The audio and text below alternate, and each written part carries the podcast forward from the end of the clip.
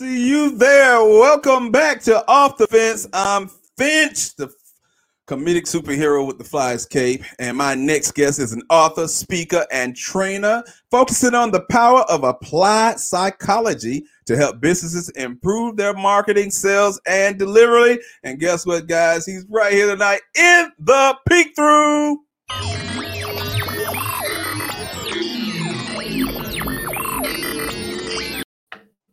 Ladies and gentlemen, please welcome Jonathan Pritchard. I like to call him Joe Nathan. Dude, I've I've been watching the show and you have gotten so many hallelujahs and amens for me here in the green room. I was just like, yes, yes, preach. I am on the right show with the right people. Yeah, you you were talking my language, man. I'm glad to be here. Man, I am glad you are here. It was such an honor uh, when it came across that you was going to be on our show, and I was like, Oh man, we're gonna have a great conversation. Let's hope so. All right, so you're known as the life mentalist. Why is yeah. that? All right, so a mentalist is a flavor of magician that has specialized in mind reading tricks. So basically, by the time I had my first paying gig at 13 years old, I had already been doing this half my lifetime. That's that's kind of it. So I don't claim to be psychic. I don't claim to have the mojo. I don't have the gift of the seventh son of a seventh son. It's all just applied psychology, showmanship, and moxie, and just having the gumption to pull this stuff off on stages all over the world. It's literally taken me around the world. And it's kind of one of those things where you do it for years and then you forget that it might be special. Uh. so all the all the techniques and principles I would use on stage, I realized that from talking to audiences all over the world that, you know, I've been doing this myself in mm-hmm. my own life in order to be able to do these kinds of amazing things. And the way I think about things isn't normal. It's not average, right? It's not so, average so that's where I took it from the stage in entertaining people, helping them forget their problems for an hour, but then they go right back to them. Mm-hmm. Well, if I could take what I've learned and apply to my own life, share it with as many people as possible, and give them the chance to think bigger, think differently, imagine different futures than what they're currently on track to do. Well, to me that's a much better way to spend my time here on planet earth. So that's my mission is to try to help as many people as possible in the biggest way that i can. And weirdly that's why i love doing business training mm-hmm. like business can only sustain itself if it's profitable. If it creates more value in the world mm-hmm. than it takes to make it that's winning and if you can help more businesses, you help more employees, you help mm-hmm. put more daughters through college, you help pay for more ice skating lessons. Every client and customer that does business with that business benefits from the work that that business does. Everybody wins at an order of magnitude more than I could ever do talking one on one to people. Mm. So that's why, like, I love helping people, and it's just a lot of fun. Okay. Now now you you have this thing where you say motivation is the worst strategy for success. Why is that, Jonathan? Motivation is a feeling. It is a momentary sensation that you can't trick yourself into feeling. You can hype yourself up, you can listen to death metal, whatever it is that gets you hype. You can do that. Ultimately, you realize that you were looking for external circumstances mm-hmm. to guide your internal decision making. And the longer you do that, the longer you're a slave to external circumstances, you're letting somebody else dictate your life. Mm. So motivation is it's nice when it happens, but you know what? The winners show up, they work, they practice even when they don't feel like it discipline will get you farther than motivation could ever dream of doing. So that's why, to me, people who straight up peddle motivation, they're like, "I'm a motivational speaker." yeah, you're selling you're selling something that's not even as much fun as a movie, and then it's gone in a week, and now that business is back to baseline because everybody's rah rah run out Oh, uh-huh. so they're going to bring you back in for another $20,000 gig on next Friday? That's a nice racket. You know, I wish I I wish I didn't have the honor and integrity that that would allow me, you know, like I would love to be able to do that racket. That'd be great. Just my oh. mama raised me right. I can't do that. So that's why I just have a fundamental just about about motivation. Yeah, and it's crazy that you say that because you think about uh motivational speaking as a such, you know, people who call them motivational speaker and life coaching, you know, two of the biggest hustles across the country. And when I used to speak, I used to tell people I'm not a motivational speaker. That's the that's the basic term that they give people who stand in front of large crowds or uh, in front of a crowd and speak regardless. But I'm not a motivation speaker because I, I need you to be empowered to go do something be after I have left the room, after I've left your city. That's, you got to be empowered. not just standing on the stage. Yeah, it's like, not just standing on the stage. I'm going to motivate you to learn how to be in front of a room full of sad sack losers like you and have them pay you a hundred bucks to learn how to be up here like a big winner like me. So join my my limited time only offer. like, oh, what a what a sleaze bag operation. I just I can't abide by it, man. All right, so you talk about self confidence, and you say successful people are comfortable asking for what they want. Now, this is one of those things that I think plague a lot of people, even in romantic relationship, let alone business relationship, right? Yeah. Look, it is not it is not your job to talk yourself out of what you want let other people say no, right? Like okay. have the audacity to own up to what it is you want out of life and then ask for it. My mom, the genius, told me early, you never ask, the answer is always no. I like that one a little better than do it and ask for forgiveness later, that kind of thing. right. So I, I would much rather ask and get the no right? But so many people are so afraid of the no they might get that they guarantee they can't get the yes because they won't ever ask for it. They they just talk themselves out of it. And mm. and that's the gumption part. That's the moxie. All the big opportunities I've had is because I was dumb enough to ask for them. I wasn't smart enough to know that I wasn't ready. I wasn't smart enough to know that I didn't have the qualifications for it. I was dumb enough to go, you know, that looks like a cool thing I want to do. Hey, can I do that? yeah, sure. Come on over. All right. Boom. That's the secret. Everybody wants to know the secret to success. And I just showed up and asked for it. Like, how stupid can you get? Pretty stupid, and you still do all right. so, so what do you think, in your opinion, in your in your field, in your travels, in, in, in your lifetime, what do you think people, why people are so afraid to ask for what they want, especially when it comes to romantic relationships? Man, in fear of treading over ground you already went over in the first segment, they don't know it. They don't know to ask for it. They don't even know what they want. Mm. You ask somebody what they want, they can give you two days worth of what they don't want. Here's what I don't like. I don't like that. I don't like this. I don't want to see any of that in my house. None of that. None of that over there. This is bad. That's awful. Okay, that's great. What do you want? I don't I don't know. Like what what do you want to work towards? What do you mean? right. so I, I legit just think that most people haven't spent five minutes really thinking about what they really truly want to spend their time creating here on planet Earth. Look around, see what everybody else is doing. Don't raise any ruckus. Don't don't rock the boat. All of that stuff. Stay in line. Do what you're told. The the standard social narrative do mm. good in school to get into college to get a good job stay there retire with the gold watch the 2.54 kids. There you go. There's your whole life story. No twists no turns no nothing. Just boy that's a straight shot to the grave over there.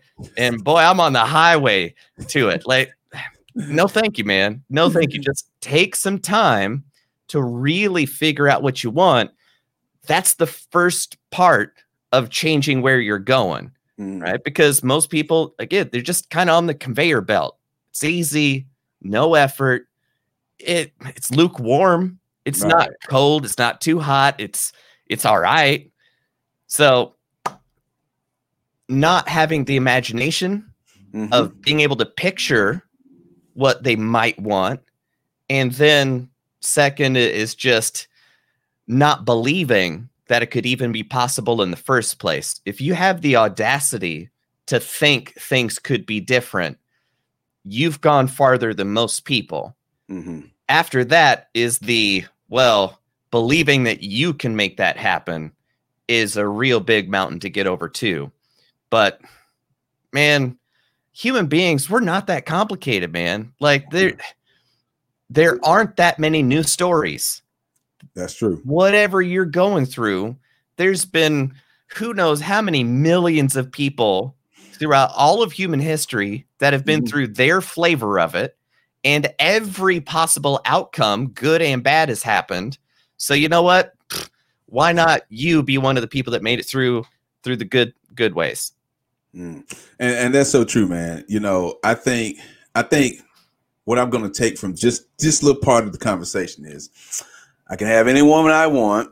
I got to believe that we can be together forever and she going to love me and I can love her, right? That's that's the whole thing, right? Just believe you can do it. Go after it and don't be afraid of it and it can happen just as you say it will, right? Now, don't get me wrong, you're going to need some skills to make that dream come true, right? Like that's that's how the magic works. I I love my job because Mhm. Everybody goes X doesn't work like magic. And I'm like, magic doesn't work like magic. Right. And I'm here to tell you the way that it works is that the magician, the mentalist, the performer first defines what effect do I want to have on the audience? Mm. Do I want them to think I can levitate somebody? Do I want them to think I can just make tigers appear? You've got to define what the Mm. effect is first. What you Then you go, what what fun story could we tell around that outcome? Mhm. And then you look at, all right, what's the method? How in the world am I actually going to pull this off?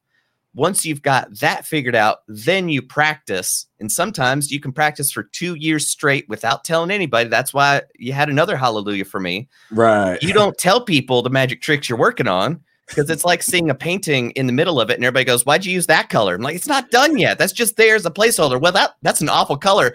It's not going to be there at the end. So showing people unfinished work isn't as good as putting it up in the in the gallery, right? Right. So practice your skills in secret where nobody can hound you, nobody can ruin your confidence, nobody can mm-hmm. derail you. Practice it until it's perfect. Then you can debut it. Then you'll know if it's good or not. yeah.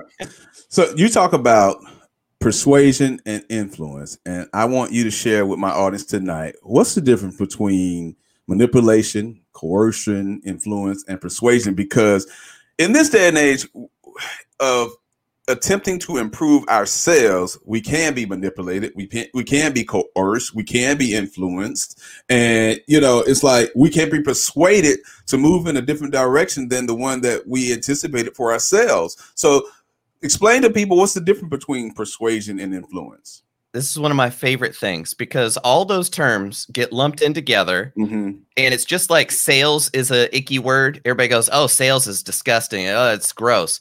Sales is one of the best things ever. You're trying to sell your friends on this is the better restaurant to go to, right? So Right. it's all humanity is just persuasion. All of it is influence, right? So there's a kind of a graph I like to draw, which is who is it that is benefiting from this interaction? At Mm-hmm. the outcome, is it just you at the expense of everybody else? Or on the other end, is it everybody involved? The win win and win win win and orders of magnitude winning. That's the side you want to be on. Now, the vertical axis is what are you trying to change? Mhm. Are you trying to change somebody's belief or are you trying to change their behavior? So, if I'm trying to benefit myself at everybody else's expense by changing their beliefs, that's usually through lying and managing the narrative. Mhm. That is manipulation. Mm. You're trying to manipulate their perceptions to lead to a conclusion about you that's not true. Right. Okay. That's the lying, cheating, stealing, that kind of thing. if I'm trying to change your behavior to my benefit at your expense, that's coercion. Mm. That's me mm. pulling a knife on you and saying, I don't care how you feel. I don't care what you think. Give me your money. So I want your behavior to obey me. And I'm going to use force or the threat of force and violence to make you do what I want. So okay. that's what coercion's all about. Mm-hmm. Now, if we're benefiting everybody, and I'm like, I know this restaurant, it it has the vegan thing you like, it has that pork thing you like, whatever, right? Mm-hmm. So if I'm trying to change their behavior, I don't need them to believe that it's the best restaurant. I just need them to go to it. That's what influence is. Right? I'm just trying to influence their decision of where to go. And then ultimately it helps everybody and they're like, "Yeah, this is a really good really good choice. I love it." Right. If you want to change their beliefs, that's usually the most effective way to affect behavior, right? Mm-hmm. If you change the way somebody believes about the world, their their behavior will naturally flow downstream from that. That's what that's what persuasion is all about. Right? So that's kind of the matrix of mm-hmm. being able to see what somebody's trying to do to you, with you, for you, and and be able to feel out that vibe. Now, one of the kind of wrinkles is that your beliefs influence your behaviors, and then your behaviors influence how you believe about yourself. Mm-hmm. You can hmm. say, I'm a person who would never do X, and then suddenly you found out you did X.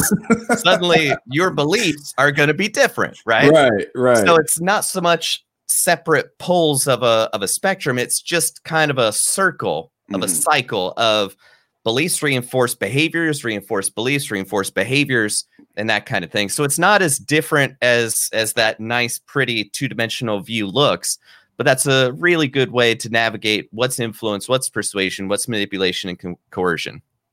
All right. So now this is one of the favorite things of all the great things that you encompass that I love about this conversation is communication. I said it like Oprah with my Oprah voice. you get a communication. You yeah. get a communication. You get. but here's the thing learning how to share the right information. That's, that's one of the things you say at the right time in the right way. Jonathan, listen, man. I am I have learned this about myself because oftentimes we think we're communicating one way and we're really not.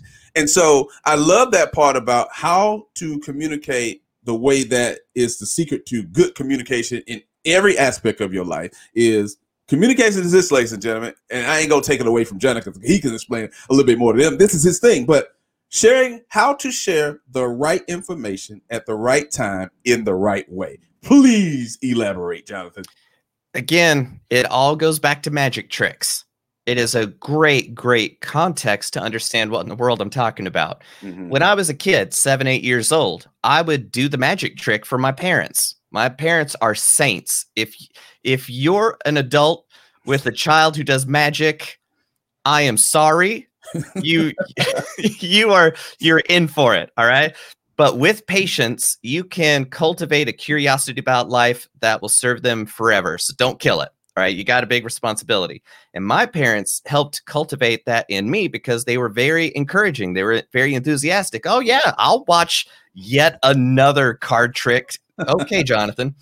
So I would I would learn the trick. I would read the book. The book says, do this, say this, do this, magic happens. Mm-hmm. Okay, it's just like baking a cake. It's a mm-hmm. recipe for amazement. It's just mm-hmm. so cool. So you do that, you practice everything, you got it down pat. You're like, yeah, I got this. You go show your parents, and then they're like, oh, that was fun. But Jonathan, I saw you flash the card with the thing and the stuff. So you, you want to kind of be aware of doing that. I know I did the right thing. I know I said the right stuff. I didn't do it the right way. Mm. And if you're missing any one of those elements, the communication's not going to happen. You're not going to get the magic trick. Mm. So, magic tricks are just a function of communication skills. And much like an artist who can paint a super believable dragon that's not real, the only way they get there is by painting reality perfectly and mm. learning what reality looks like, only then can you perfectly represent something that could never exist in reality. So magicians have to study exactly what real magic would look like and what reality looks like so that they can create a perfect illusion of reality. And that is by saying the right thing, doing the right thing at the mm-hmm. right time in the right way. Once you get all that together, then you can have communication. And the way you find out what all those are is shutting up and asking really good questions. And you think you understand what in the world's going on, you're about a third of the way there. You need to ask at least a couple more rounds of questions to really understand. Then you explain what it is you understand. Mm. Then you'll see you got it wrong. Right. Because I, I always thought that that was a ridiculous thing. Okay, repeat back what you understood that person to say. And I was like, what a goofy, hokey gimmick. Like, that's the stupidest thing ever. You try it, you'll be amazed at how often you get it wrong. You're like, right. no, that's not it at all what I was saying. Part of it is you can't communicate what it is you understood. Another thing is you didn't understand what it is they were communicating. So that's why it, it's an ongoing conversation. It's it's not a one and done kind of a thing. And, and that's so true because I think I think it's it's it always is based upon how we were taught to communicate. You know what I'm saying? And when when you're taught to communicate in a certain way, um, you gravitate to this style, you gravitate to this way, and you believe in yourself, in your head, this I'm communicating effectively to the person I'm attempting to share information or share something with, not realizing that you're not doing that at all. Because just like you said, when it comes to the magic trick, you miss one element of the communication valve the entire spiral of communication goes out of whack because you're like, well, I thought I said this because I'm, I'm telling you, man, I found I've been. Somebody told me one time uh, early this year. They said, I I don't think you communicate as effectively as effectively as you might think you're communicating to me, and I was like, you know what? You're right because I realized what I wanted to say and the way I displayed it, the, the way I said it, I didn't say what I wanted to say and how I needed to say it. So yeah, it it it, it threw a thing where it made them feel like I was saying one thing, but I was attempting to say something else, and then we try to wonder, well, how in the heck is it that somebody, oh, somebody, you just don't understand me? No, you're just not communicating properly. That's what that is, right? Exactly. A super, super shorthand way of, of saying that is communication is what is heard, not what is said. Now, now, what about listening skills? When people hear something outside of what somebody said, because I find that a lot. And, and, I'm not saying this, ladies, but it seems like I hear a lot of men talking about this when it comes to to to to women. Like, hey, I said one thing, and I've been in a room. I it's even happened to me where the man said one thing, she heard something different, or she said one thing and he heard something different. Does those two things play in a, a part in each other, listening as well as talking to people? Yes. Uh, listening oftentimes is difficult if you don't trust yourself. Mm. Because you're thinking, oh, what am I going to say? Oh, I got to remember to say this thing.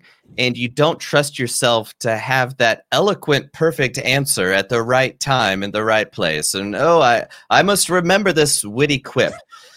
So you don't trust yourself. So you're constantly thinking about what it is you're going to be saying instead of being present with what this other person is sharing with you. Right. So that can be difficult. Uh, another thing is somebody talking at you without your attention. That's another thing. Mm-hmm. I have to be fully aware that somebody's trying to communicate with me in order for me to hear it. Like right. I told you, like, well, I didn't hear it. so, so there's there's that two way street part of it. The other angle is explicit and implicit communication. Uh oh, that's there's, a college word, Jonathan. You got to break that one down now. so there's the stated facts of what you said. Then there's the context around why you said it, how ah. you said it, who you said it to. You said it with that stink eye this time. So so you could intend to be as direct and concrete as possible. Uh-huh. But if you're missing the whole point about what this fight is about in the first place, it's not about the thing that that you're literally talking about. It's about the feel it, right? so so you've always got to understand what it is you're trying to directly communicate and what is indirectly being communicated. And a lot of people have a difficult time appreciating how big a part of indirect communication human relationships are. So it's almost never about the the direct part. Why why won't you just say what you want for dinner? right? Like almost none of it is direct. Hmm. Most of it is indirect. And the sooner you wake up to, boy, there's a lot going on beyond just the words I'm using, you get a lot better at listening. Man, that is so awesome, man. Look, I appreciate everything you said here tonight man. You are a ball, a barrel of fun to talk to, man. It's been so great. Uh, how can people connect with you if they want to connect with you online? Best place to go is jonathanpritchard.me. That's that's my hub. I have one fire, which is a passion about life and a curiosity about human beings and how they work. Mm. I have about 11 million irons in that fire. So I've I've got artwork, speaking, writing, articles, martial arts, all sorts of stuff. So that website is my hub. And I'm on Twitter most active. I change my username every once in a while. So mm. whatever I give you now won't make any sense later. so just go to jonathanpritchard.me or mindreader online, mindreader.online is is a lot easier for people to spell. got you, got you. Hey, are you on are you on Clubhouse? I am not on Clubhouse. Man, Jonathan, we got to get you in the clubhouse, man. Listen, man. don't don't you threaten me with a good time.